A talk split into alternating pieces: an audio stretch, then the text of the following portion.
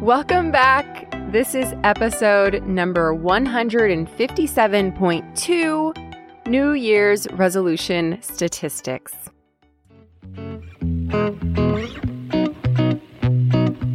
Hi, everybody. My name is Shauna, and this is the American English Podcast. My goal here is to teach you the English spoken in the United States through common expressions, pronunciation tips, and interesting cultural snippets or stories.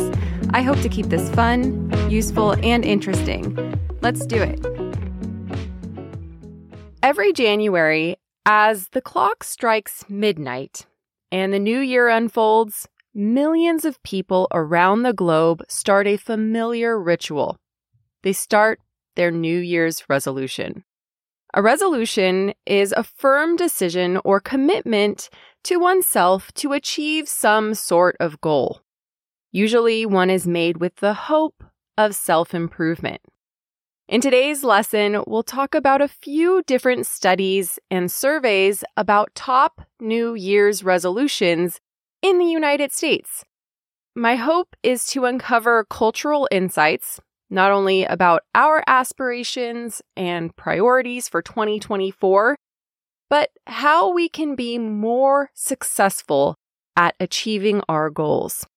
Because this is an English lesson, we'll cover more than just culture. I'll explain new vocabulary and phrases as we progress through this audio so listen carefully. You're going to hear a lot of vocabulary related to statistics. You'll learn how to compare and contrast data. Here's how this lesson will be structured. First, we'll start with a mini vocabulary lesson. Secondly, we'll casually go over the statistics that I found and how they can be interpreted. Thirdly, we'll talk about what we learned from the success and failure of New Year's resolutions and how that can be applied to our language learning habits so that we have a higher chance of achieving our goals. Let's start with the vocabulary lesson. In English, we use the verb to make when talking about commitments promises, or resolutions. I made a commitment to stop drinking soda. She made a promise to herself to work out three days a week. He made a resolution to study English for 20 minutes a day. You can also say he resolved to study English for 20 minutes a day, but it's not as common. So, to make a commitment, to make a promise, to make a resolution. We can also keep commitments, promises, or resolutions when we maintain them, when we are successful, right? Nobody wants to give up. Nobody wants to abandon their resolution. Keeping a resolution requires dedication and consistent effort. So, my question for you is Have you ever made a resolution? If so, did you keep it? Is it a tradition in your country to make New Year's resolutions? In the United States, according to YouGov, 37% of individuals make a New Year's resolution. 37%. That's over one third of the population, or more than one in three. Right, so here we hear a percentage, 37%, one third, that would be a fraction, and one in three, so a ratio. In a recent poll led by Forbes Health and OnePoll, which asked 1,000 Americans about their resolutions for 2024, it was revealed that 62% of respondents feel pressure to make New Year's resolutions. For example, if your friends declare their resolutions for 2024 on social media, which might be good for accountability, it might make you feel pressured to do so also. Our peers are people around us, our coworkers, our family members, and our friends. We call pressure from these people peer pressure. Or you might come across New Year's resolutions conversations in work environments or at school. It's a popular topic to find out what goals people have, specifically at the beginning of the year when there's still a feeling of hope in the air. Many people consider January a time to start fresh. Although, remember, January is not the only time we should be starting fresh. So if you fail with your New Year's resolution, if you give up, if you abandon it, there's still 12 months to go, or 11 if you make it to the end of January. Pressure also comes from the media.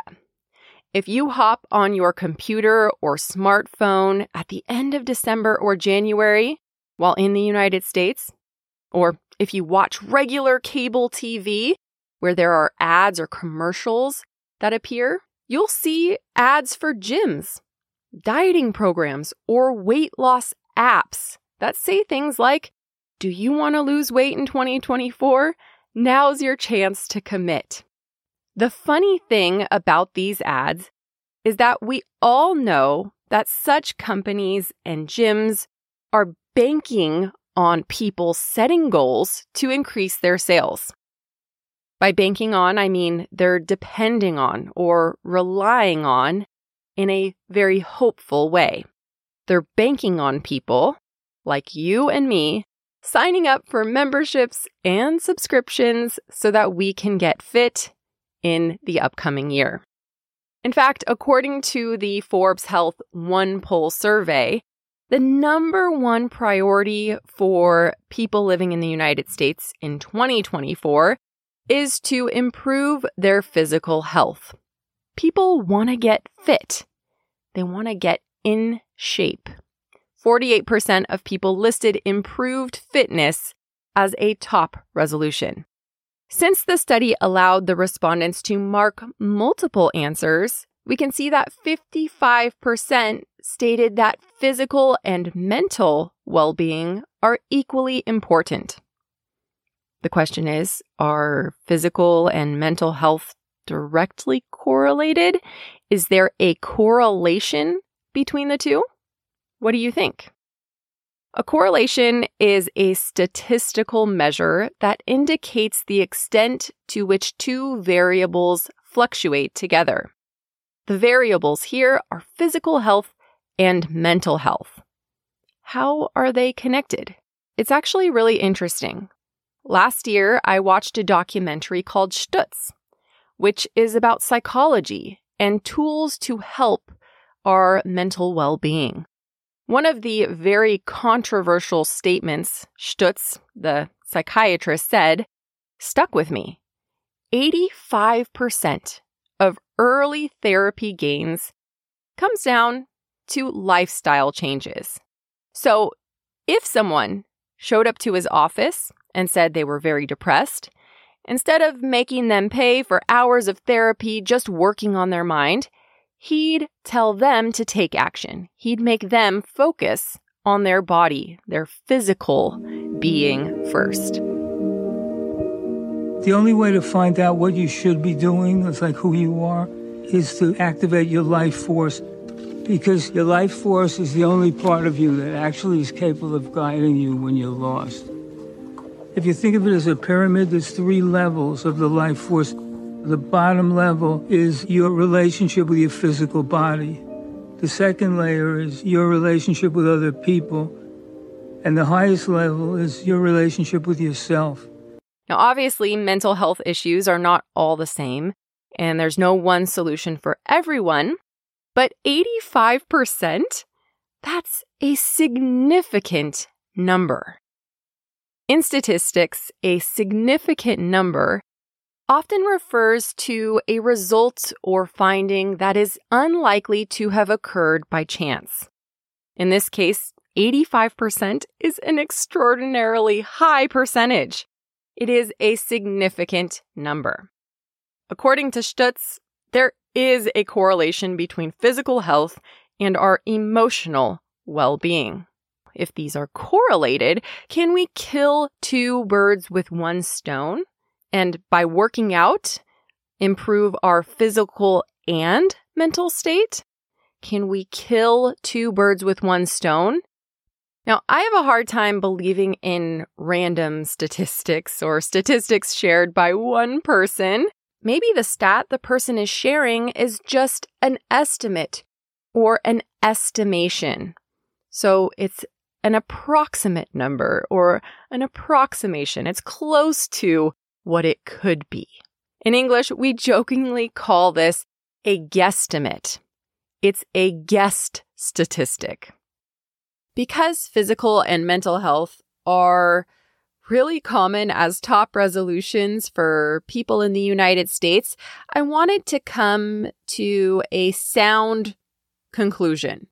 When talking about logic and reasoning, a sound conclusion refers to a well founded and valid one. So that led me to a survey done by the CDC, the Centers for Disease Control and Prevention. And it was done on 1.2 million adults over the age of 18. That is a huge sample size. We can also call this a pool of participants. 1.2 million adults is a massive pool of participants. It is a huge sample size. From the survey they conducted, researchers have concluded that the average American has 3.4 poor mental health days per month, but that that number drops by more than 40% in those who exercise. By exercising, we have fewer poor mental health days, which are days characterized by stress, emotional concern, or depression. So, why is that? Exercise gives us endorphins. It can help us better regulate stress and give us better control over our emotions. Regular physical activity, particularly moderate intensity aerobic exercise, is associated with better quality of sleep, not to mention better overall concentration. So, yeah, there is a correlation between physical and mental health. No wonder why physical activity was listed as number one. Now, for those who are interested in the CDC study or the documentary Stutz, I'll provide the link to them in the transcript as well as the episode notes. So far, we've learned a few fun terms percentage or the percent of, fraction, ratio, significant number, variable, correlation, a guesstimate, when something is sound. When talking about statistics in English, it's important to be able to describe data that changes over time. When a percentage increases rapidly, when there's a sudden rise, we call it a spike. Many gyms report spikes in new memberships or increased attendance in the first few weeks of January as people resolve to exercise more. If you look at a graph displaying gym memberships over time, you would see a spike in January. We could also call this a peak. And when a percentage decreases rapidly, when there is a sudden fall, we call it a sharp decrease or a dip. Despite the initial spike of health food purchases in January, there was a dip in February as many people dropped their healthy eating habits. Speaking of people dropping their healthy eating habits, let's talk about the success and failure of resolutions. What were the resolutions again? 48% of people listed improved fitness as a top resolution, 36% mental health, 34% weight loss, 32% improved diet, so health and dieting are definitely up there. However, improved finances also came in the top at 38%.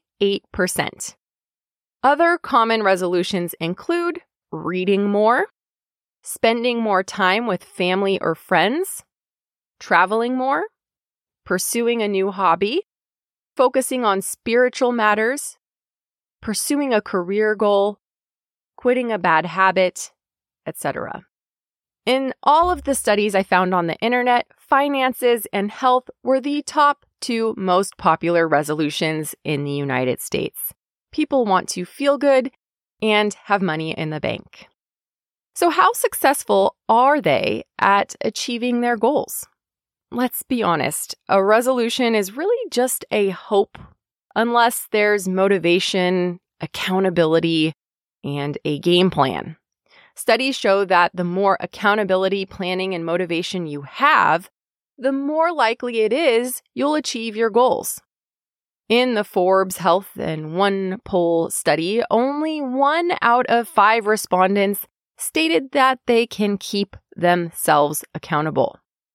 Only one in five believe they have self discipline.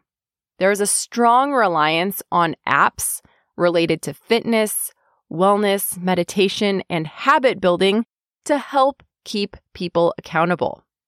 An app can, of course, send reminders when to work out or even just get up from your chair. But is that enough to succeed? Maybe we need more accountability, more motivation, more specific goals. In analyzing reports from Statista, Psychology Today, and Forbes Health, there is a very high percentage of people who abandon their resolutions within the first few months. Now, while the stats vary from site to site, the results weren't good. Time magazine stated 80% of individuals give up by February. Strava, the fitness app, once stated in an older study that based on 800 million user logged activities on their app, they could predict that 80% would give up their resolutions by January 19th. That day became known as Quitter's Day. The Forbes Health One Poll survey said that the average resolution lasts 3.74 months. Across the board, most sources say we won't make it until April. So, are we just a bunch of failures? How can we improve our chances of success? Based on a study done by Ipsos, it was revealed that as humans, we are more likely to succeed at action oriented goals than avoidance oriented goals. What's an example of this? If we want to eat less sugar, it might be smarter to commit to eating fruit a few times a day instead of saying no cookies, no brownies, or ice cream, no sweets at all. Um, in effect, by adding fruit, you might not crave as much sweet junk food. Okay, so we're not avoiding the cookies and brownies and ice cream, we're just adding fruit. Now, how can we apply this to English? After years of learning and teaching, I think it's really important to pay attention to four things SMART goals, motivation, accountability, and game plan or strategy. Now, when you have these components in place, I think you will be incredibly successful at learning English. As an exercise, consider spending five minutes thinking about each of these. Even write your ideas down. I find that writing helps with clarity. So, number one, setting clear goals. So, establishing specific, measurable, achievable, relevant, and time bound goals help maintain accountability. Instead of saying, I'm going to be fluent in English, why not try fluency one topic at a time with my five minute English lessons? Or learn 100 phrasal verbs, not from a list, but from context and stories. Give yourself 10 words a week you know, break it up into very measurable, achievable chunks, and you'll feel these little mini bursts of success as you succeed. Personally, I'd work with either a teacher or buy material from a teacher you trust because they'll clearly outline goals for you or they'll work with you to achieve the goals you want. A goal without a strategy is kind of sad. So, once again, good goals are ones that can be measured and they're specific, they're time bound, they're achievable, and they're relevant for what you want. You can also know if you're achieving them if you are tracking your progress. Are you tracking your learning effectively? I can't stress how important this is. There's nothing more motivating than seeing your own progress and seeing that you are succeeding with your goals, especially at an intermediate level when a lot of us are at a plateau. I'll provide a link to how to track your language progress in the episode notes, which also has a downloadable progress log to monitor your learning. Number two, motivation. Motivation will be different for all of you. Maybe you're learning English because you see a career opportunity. Maybe it's to travel to a country to speak with native speakers. Maybe it's for personal growth or school, or maybe you just want to watch your favorite TV show in the original language. But to me, motivation is twofold. You shouldn't just think about your end goal motivation to learn, which might be far off in the future, but what motivates you while learning?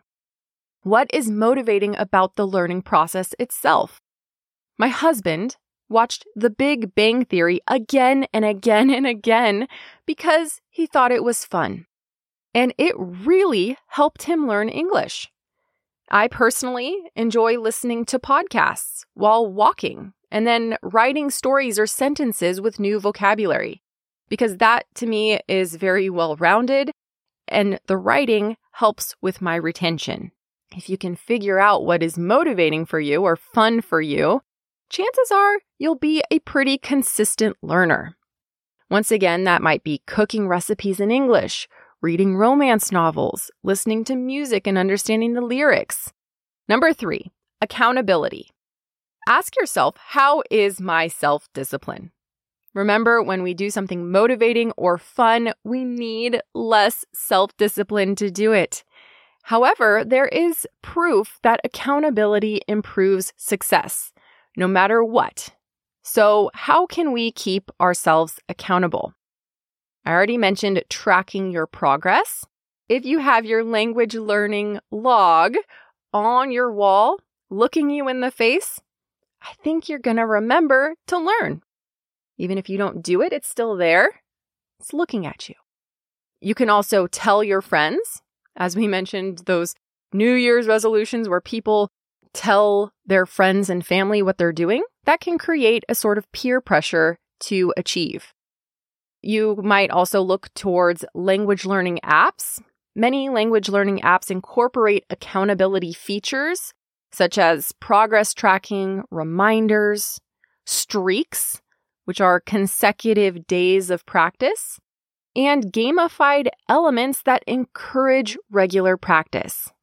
I mean, think of Duolingo right? That's the most basic one that everyone knows of.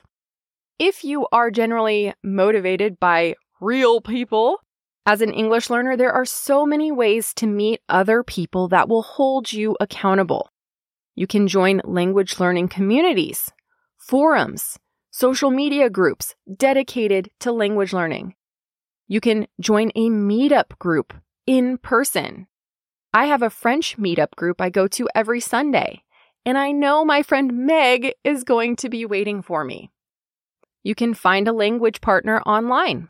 Regular meetings or conversations with someone who is also learning a language helps both parties stay committed to practicing. You can get a teacher. And working with a tutor or language teacher offers structured learning and accountability. Personally, I buy language courses for the strategy and then schedule with teachers who can correct and assist me when I have questions or hold me accountable. I find the combination extremely effective. I'll post links for all of this in the episode notes. In my humble opinion, you will be more successful at learning English if you spend time doing all of those things. The more, the better. There's a lot we can learn about New Year's resolutions, and there's a lot we can apply to language learning. Let's recap. In this English lesson, we discussed the tradition of making New Year's resolutions and explored various studies and surveys related to the top resolutions in the United States for 2024. You heard over 10 vocabulary words related to statistics in English, including percentage, fraction, ratio, variable, sample size, pool of participants, a dip, a spike, a sharp increase or decrease, a correlation, a significant number, and more. We used percentages from the studies constantly in order to make inferences, to make logical conclusions. For example, I explained why I think 62% of people in the US might feel pressured to make resolutions, such as exposure to peer pressure and media advertisements. After learning that physical and mental health are top resolutions in the US, we tried to determine whether there is a correlation between physical and mental health. I drew from the documentary Stutz and a well known CDC study and concluded there is a correlation between the two. Perhaps we can kill two birds with one stone work out and improve our physical and mental health. We learned that at the end of the day, people are very bad at keeping resolutions, at least in the United States. Perhaps the time frame is too long, 365 days is a lot, or people don't have the self-discipline or structure for accountability. We're not failures. We can always improve. Not just in January, though, throughout the year. For better success, we should have action oriented resolutions rather than avoidance oriented resolutions and make sure that our goals are smart. They're specific, measurable, achievable, relevant, and time bound. We should also have strong long term motivation as well as motivation right now. So if English is your goal, really figure out how to make it enjoyable and find as many ways as possible to hold yourself accountable. Having a well defined strategy, at least in language learning, is the cherry on top. Hope you enjoyed that lesson. Be sure to sign up to premium content for season four if you want the list of definitions, a comprehension quiz, the transcript, the premium podcast player, and all of the other bonus material for episodes 151 to 200. You'll find the link for that, as well as all of the other links I mentioned in this episode, uh, in the episode notes. Hope you're having a lovely day, and until next time, bye. Thank you for listening to this episode of the American English Podcast.